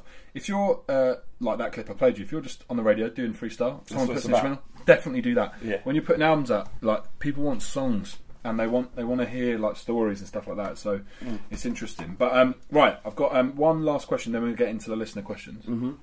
Let's just say an alien lands down and, and sees you and says, "Flav, I want you to pitch your favourite album to me, or your favourite hip hop album to me. I want you to give me your pitch, this alien, why you would recommend the Slim Shady LP. Well, it's, it's, it's the same thing, man. It's, it's, it's about. Although I've just said that he doesn't tell a story, there are incredible stories to be heard, heard and, and be a part of and, and kind of understand that have n- absolutely zero bearing on your life, but fascinating because they are happening to other people, and he's rapping about them in a way that's so accessible. Uh, so it's, it's just about that, man. That for, for me, the, the the stuff at the time when it came out, it it was like nothing else I'd heard before, and it's like it would be the same thing when listening to Revolver of the Beatles, which is one of my favorite albums. You know, Tomorrow Never Knows on that album is like thirty years ahead of its time. Yeah. It's such it, it, now it sounds modern. Yeah. And this was p- uh, made in like 60s, 67, I think. I'm pulling it out of the air, but Yeah. and, and and f- for me, that album, if you can, if I could explain to these aliens about context and time and when it came out, that it, it was that it was that kind of a Beatles album for the modern generation Yeah. and uh, you know it's fascinating. You, you can't expl- you can't pitch this album without explaining the kind of dynamic of hip hop and and its roots and where it come from and how interesting and fa- uh, fascinating it was that a white boy, a small white boy with a high pitched voice, could come and dominate the genre. Yeah. It's, it's it's finding a way to articulate that. Yeah, for sure. Well, we've got we're getting to listener questions because some of what you just said there kind of ties into kind of a lot of these listener questions. So we've got a question from at Gosbert. Uh, his question is: Has the album aged well or not? At the time, it got lots of attention, but looking back twenty years later, was it an important album? Now, I think what you've just said there about, and it's really true. I know you and I have had some um, Twitter beef back and forth about Queen versus the Beatles. Most most of that in jest, but No, no, none of it's in jest. but what? you're, you're you're a fucking idiot. I'm not. I'm not. You I'm, are, st- I'm, mate. du- I'm s- doubling down, mate. I'm doubling There's down. no world where Queen are better than Beatles. Well- Better is the wrong word here. It's Okay. imp- more important. Well, Beatles are more important if you're going to do that. Should have said But that. who's a better band? Like technically, songs wise, yeah, Queen. Doesn't matter. He's getting mad. Yeah, let's just walk it over. All right, but well, the point I was getting to Yeah. is that um, the Beatles uh, have definitely been one of those bands, probably the first band to actually become. When they released something, the entire world knew about it. Mm. And I think what Eminem di- does and did then, particularly, and he had, like we discussed before, sort of two or three album run where those albums were like landmark in music, Mm. not just in hip hop. And this was the first one that set that Eminem train in motion. Yeah. And like Eminem, for yeah, I'd say maybe a five to ten year spell, would be in the top brackets of artists in the world. Like Yeah. every show wanted to book him. He like could headline any like venue. He was the biggest artist in the world. Right, forget genres. Mm. And I think that there are certain artists that have that. Obviously, Beatles, Eminem. There, are- there are others as well.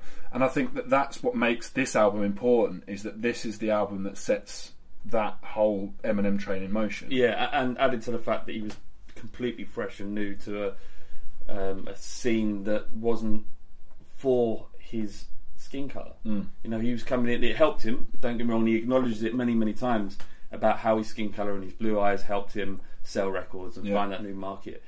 But it wouldn't have been easy. And it would have only happened if he had a cosign like Dre, who could give him the credibility. He would give people an opportunity to to listen to him because if Dre says he's cool, then he must be cool. So let's give him a go. But before that, he was fighting that battle Yeah. way before Dre turned up. Yeah, yeah. You know, you- it- it's chron- chronicalized in a little bit in um, Eight Mile Yeah.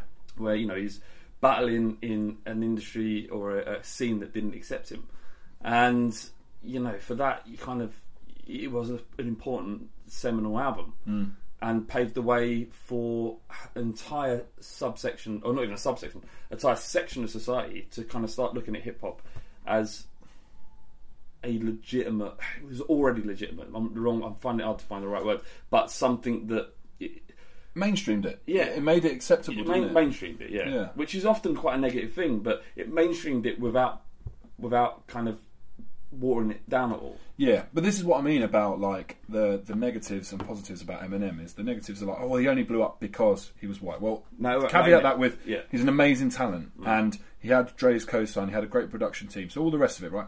The positives are is that exactly for that reason that it became mainstream and it, and it made it accessible to a number of people who felt hip hop wasn't for them. Yeah, well- hip hop's now the biggest genre in the world. Yeah. it's the most listened to, most downloaded. I, I went this for my my journey was Eminem. My name is over that. yeah, Very quickly onto Dre because he was on the album.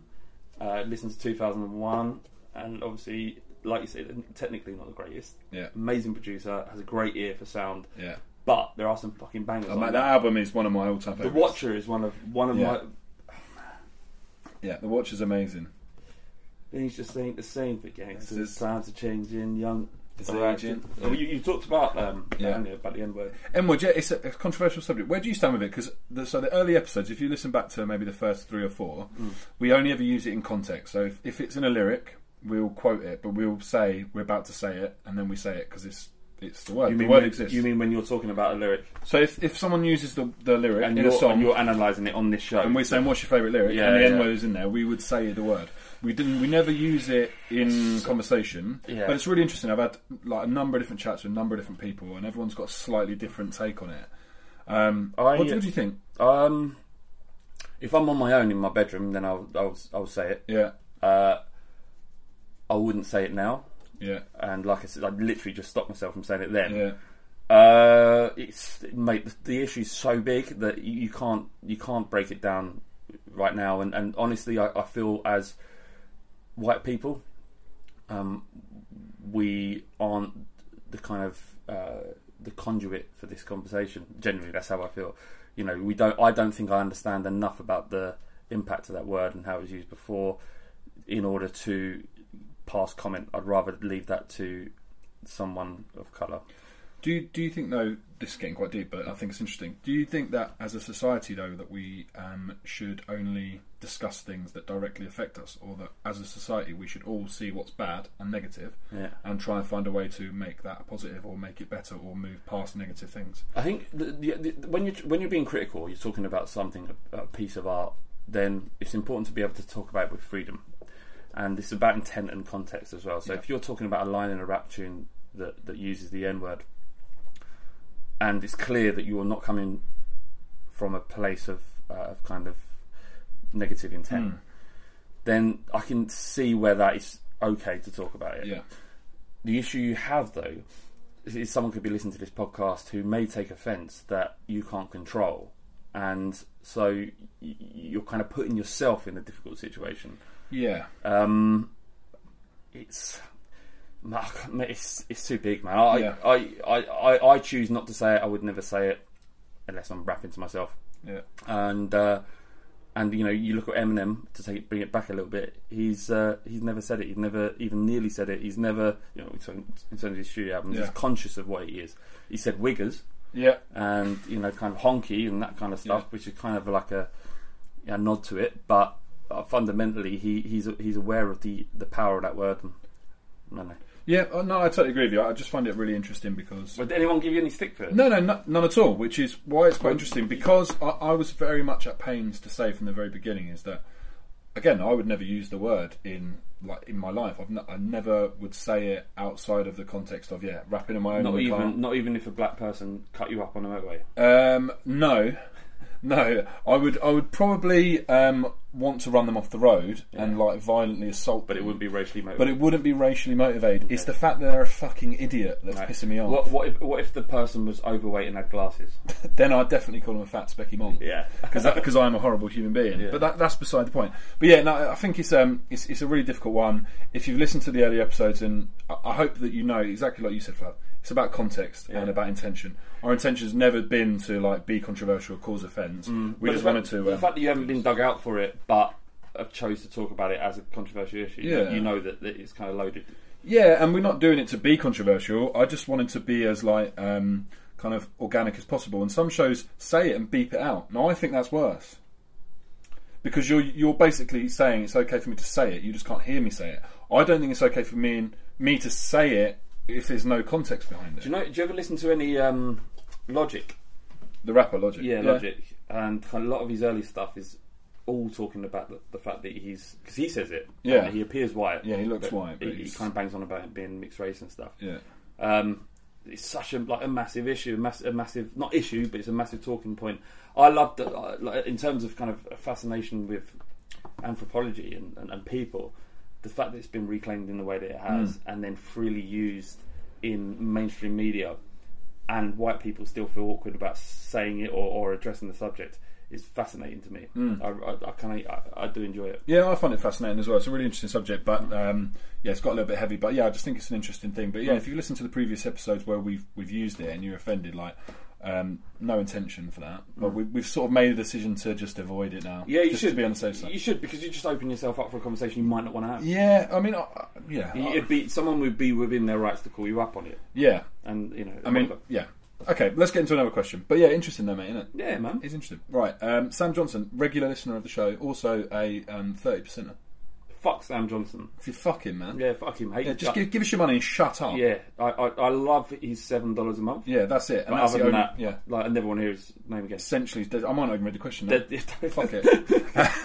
um, at Big Sammy J, he's asked us, uh, me again, how does this album rank against other hip hop debuts? Well, like we said before, sorry to. yeah, but you can understand where he's come from. Yeah, exactly. We'll let you off. Uh, is what uh, is what the album helped spawn more important than the album itself? It's kind of a bit what we spoke about, which is kind of what came after. yeah, uh, yeah, yeah. It is because that makes it more interesting. But it's all part of one thing. You can't Yeah. really, you can't really separate the two. How does Hannah stand up to other? Well, give, give me. s- I mean, the- So let- let's let's, let's do it against the best because Eminem would be on what I call the Mount Rushmore of hip hop, right? So Yeah. the greatest are like Eminem, Nas, Jay Z, Biggie. Mm. Biggie, Tupac, right? They're the, they're the big dogs. So let's look at their debut albums and compare.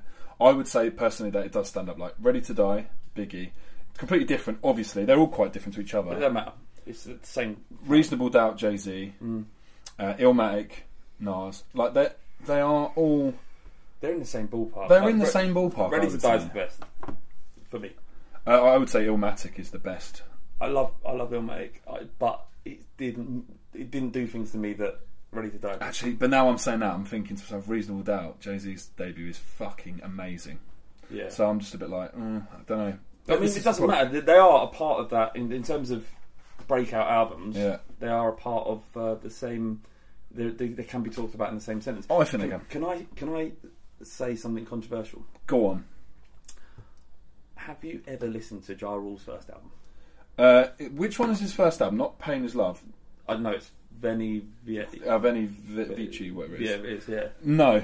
fucking banging. But he wasn't uh, the pop like No. star that everyone knows him as. He was like a normal, Yeah. decent rapper. And then Mate, it's so good. It's like, it, like so that was one of my like introductions to hip hop Hmm. as well. So I did, uh, like, like, as I was talking about before, like, I went to Dre because we, we, we kind of sidetracked there. Yeah. Went to Dre, then went to DMX because I was round, um, uh, I was round my mate's house and he put it on. He liked hip hop.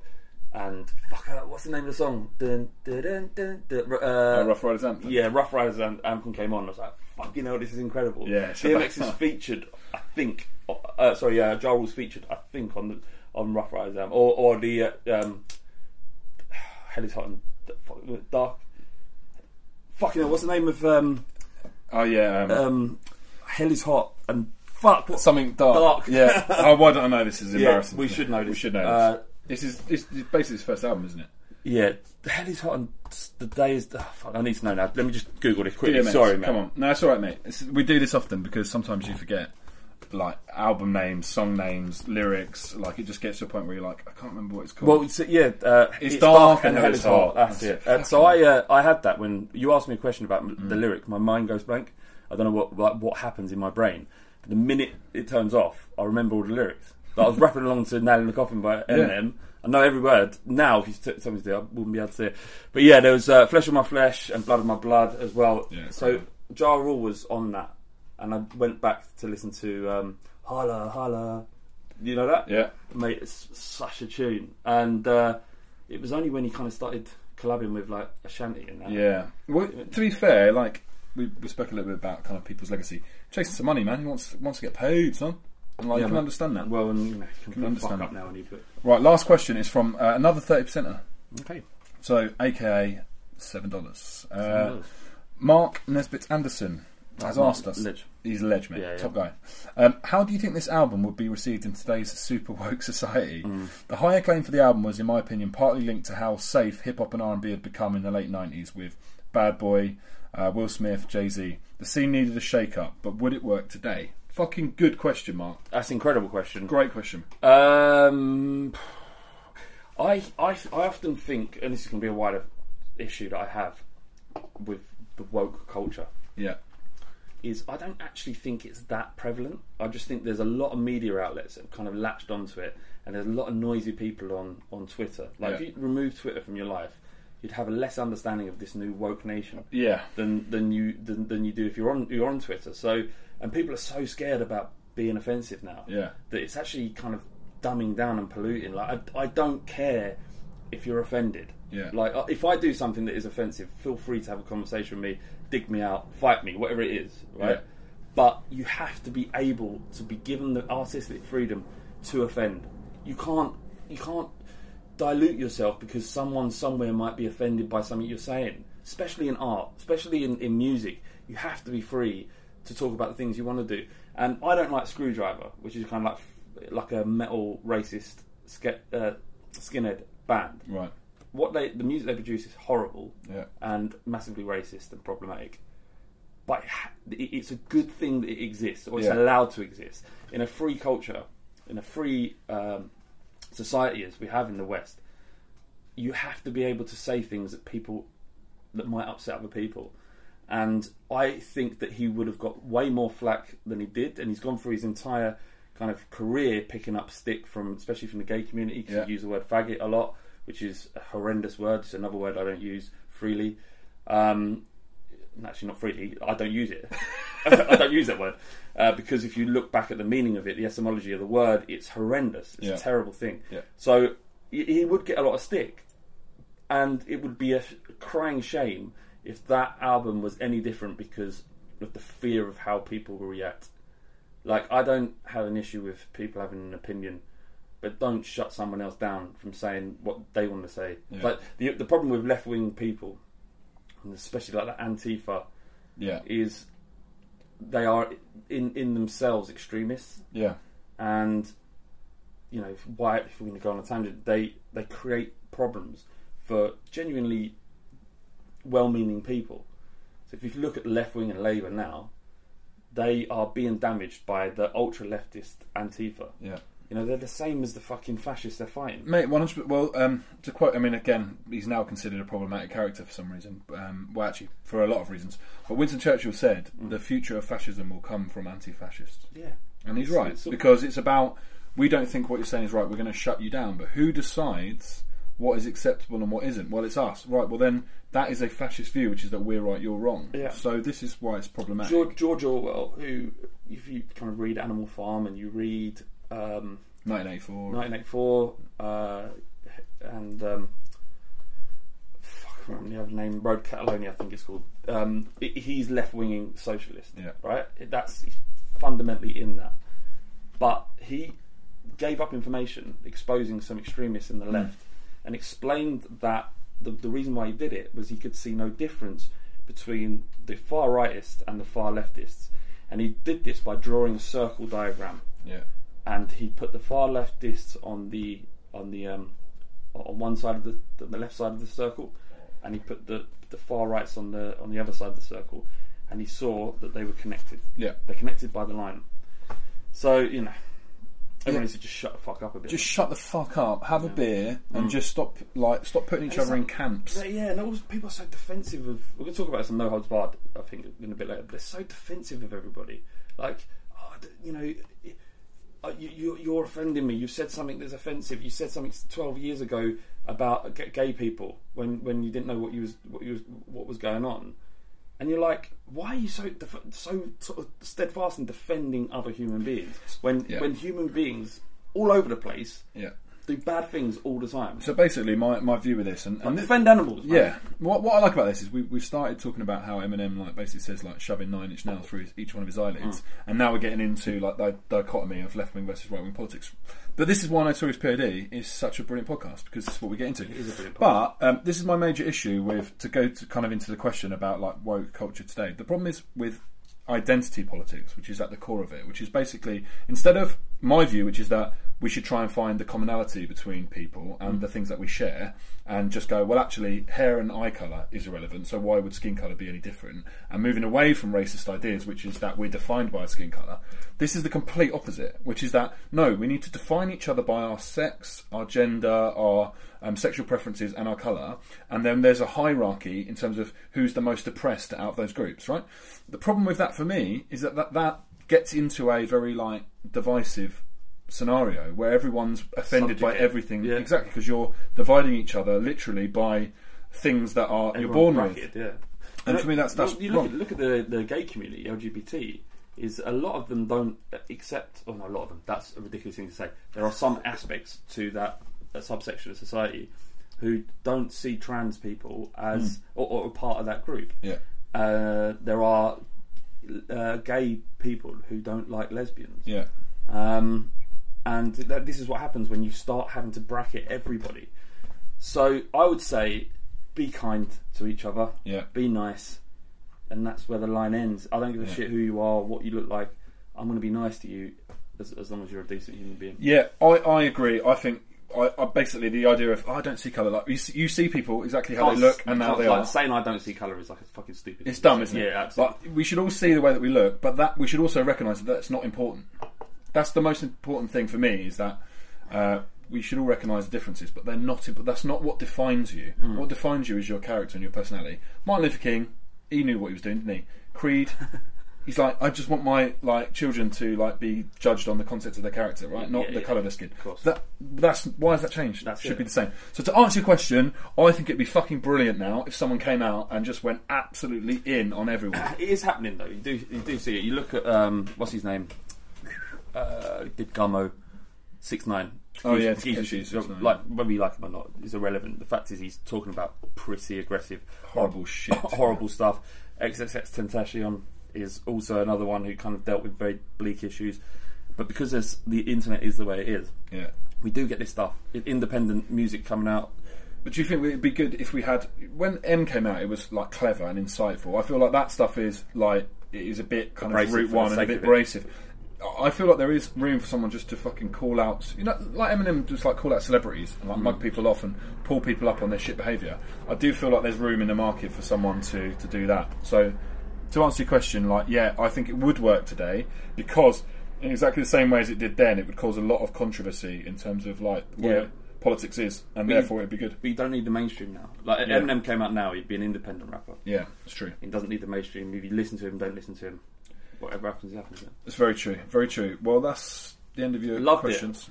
Uh, Did you like, mate? you had a good time. Yeah, I do. I do feel a little bit kind of conscious though because I'm. I love Eminem and I love certain rappers, but I, I'm a little bit out of my depth when talking about hip hop. So Yeah, like but- anyone who's like heavily into the hip hop and I've said anything stupid, I'm so ignorant. I don't know if I have. Yeah. So um, you know, forgive me.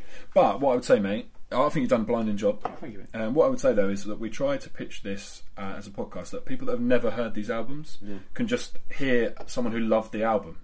We don't necessarily need like when Tony D's on, we go into the technicalities of rhymes and knows. couplets and fucking like everything because he knows, and that's his speciality. I think what's really enjoyable is when we get people on who just love the album and they just express their passion for why they like it. Mm. and Yeah, I man. think that's that's what's important. So, mate, you've done done a blinding job. Thank you. Um, remember to do your five for fives. Let us know your five favourites. So go on iTunes, give us a five star review, and then tell us your five favourite rappers. That'd be great. Um, we also add all the songs that we mention um, and feature on every episode onto a Spotify playlist. So if you've got Spotify, just search for the Notorious Podcast Joints, and it'll have all the songs that we've ever mentioned um, in there as well. Thanks very much for listening. If you don't already, follow us on Twitter at notorious p underscore o underscore d, uh, Instagram at the notorious pod. Uh, you can follow me on Insta and Twitter at the real John Bass. Also, uh, hold you down is my used to be a radio show. Now bringing it back as a podcast. Very good. Yeah, first new episode will be out on Friday, so check that out. Um, so yeah, that'll be up. I'll post all the details on my feed, so make sure you follow me. Um, mate, if people want to follow you, Uh, nah, man. no, fuck them. Nah.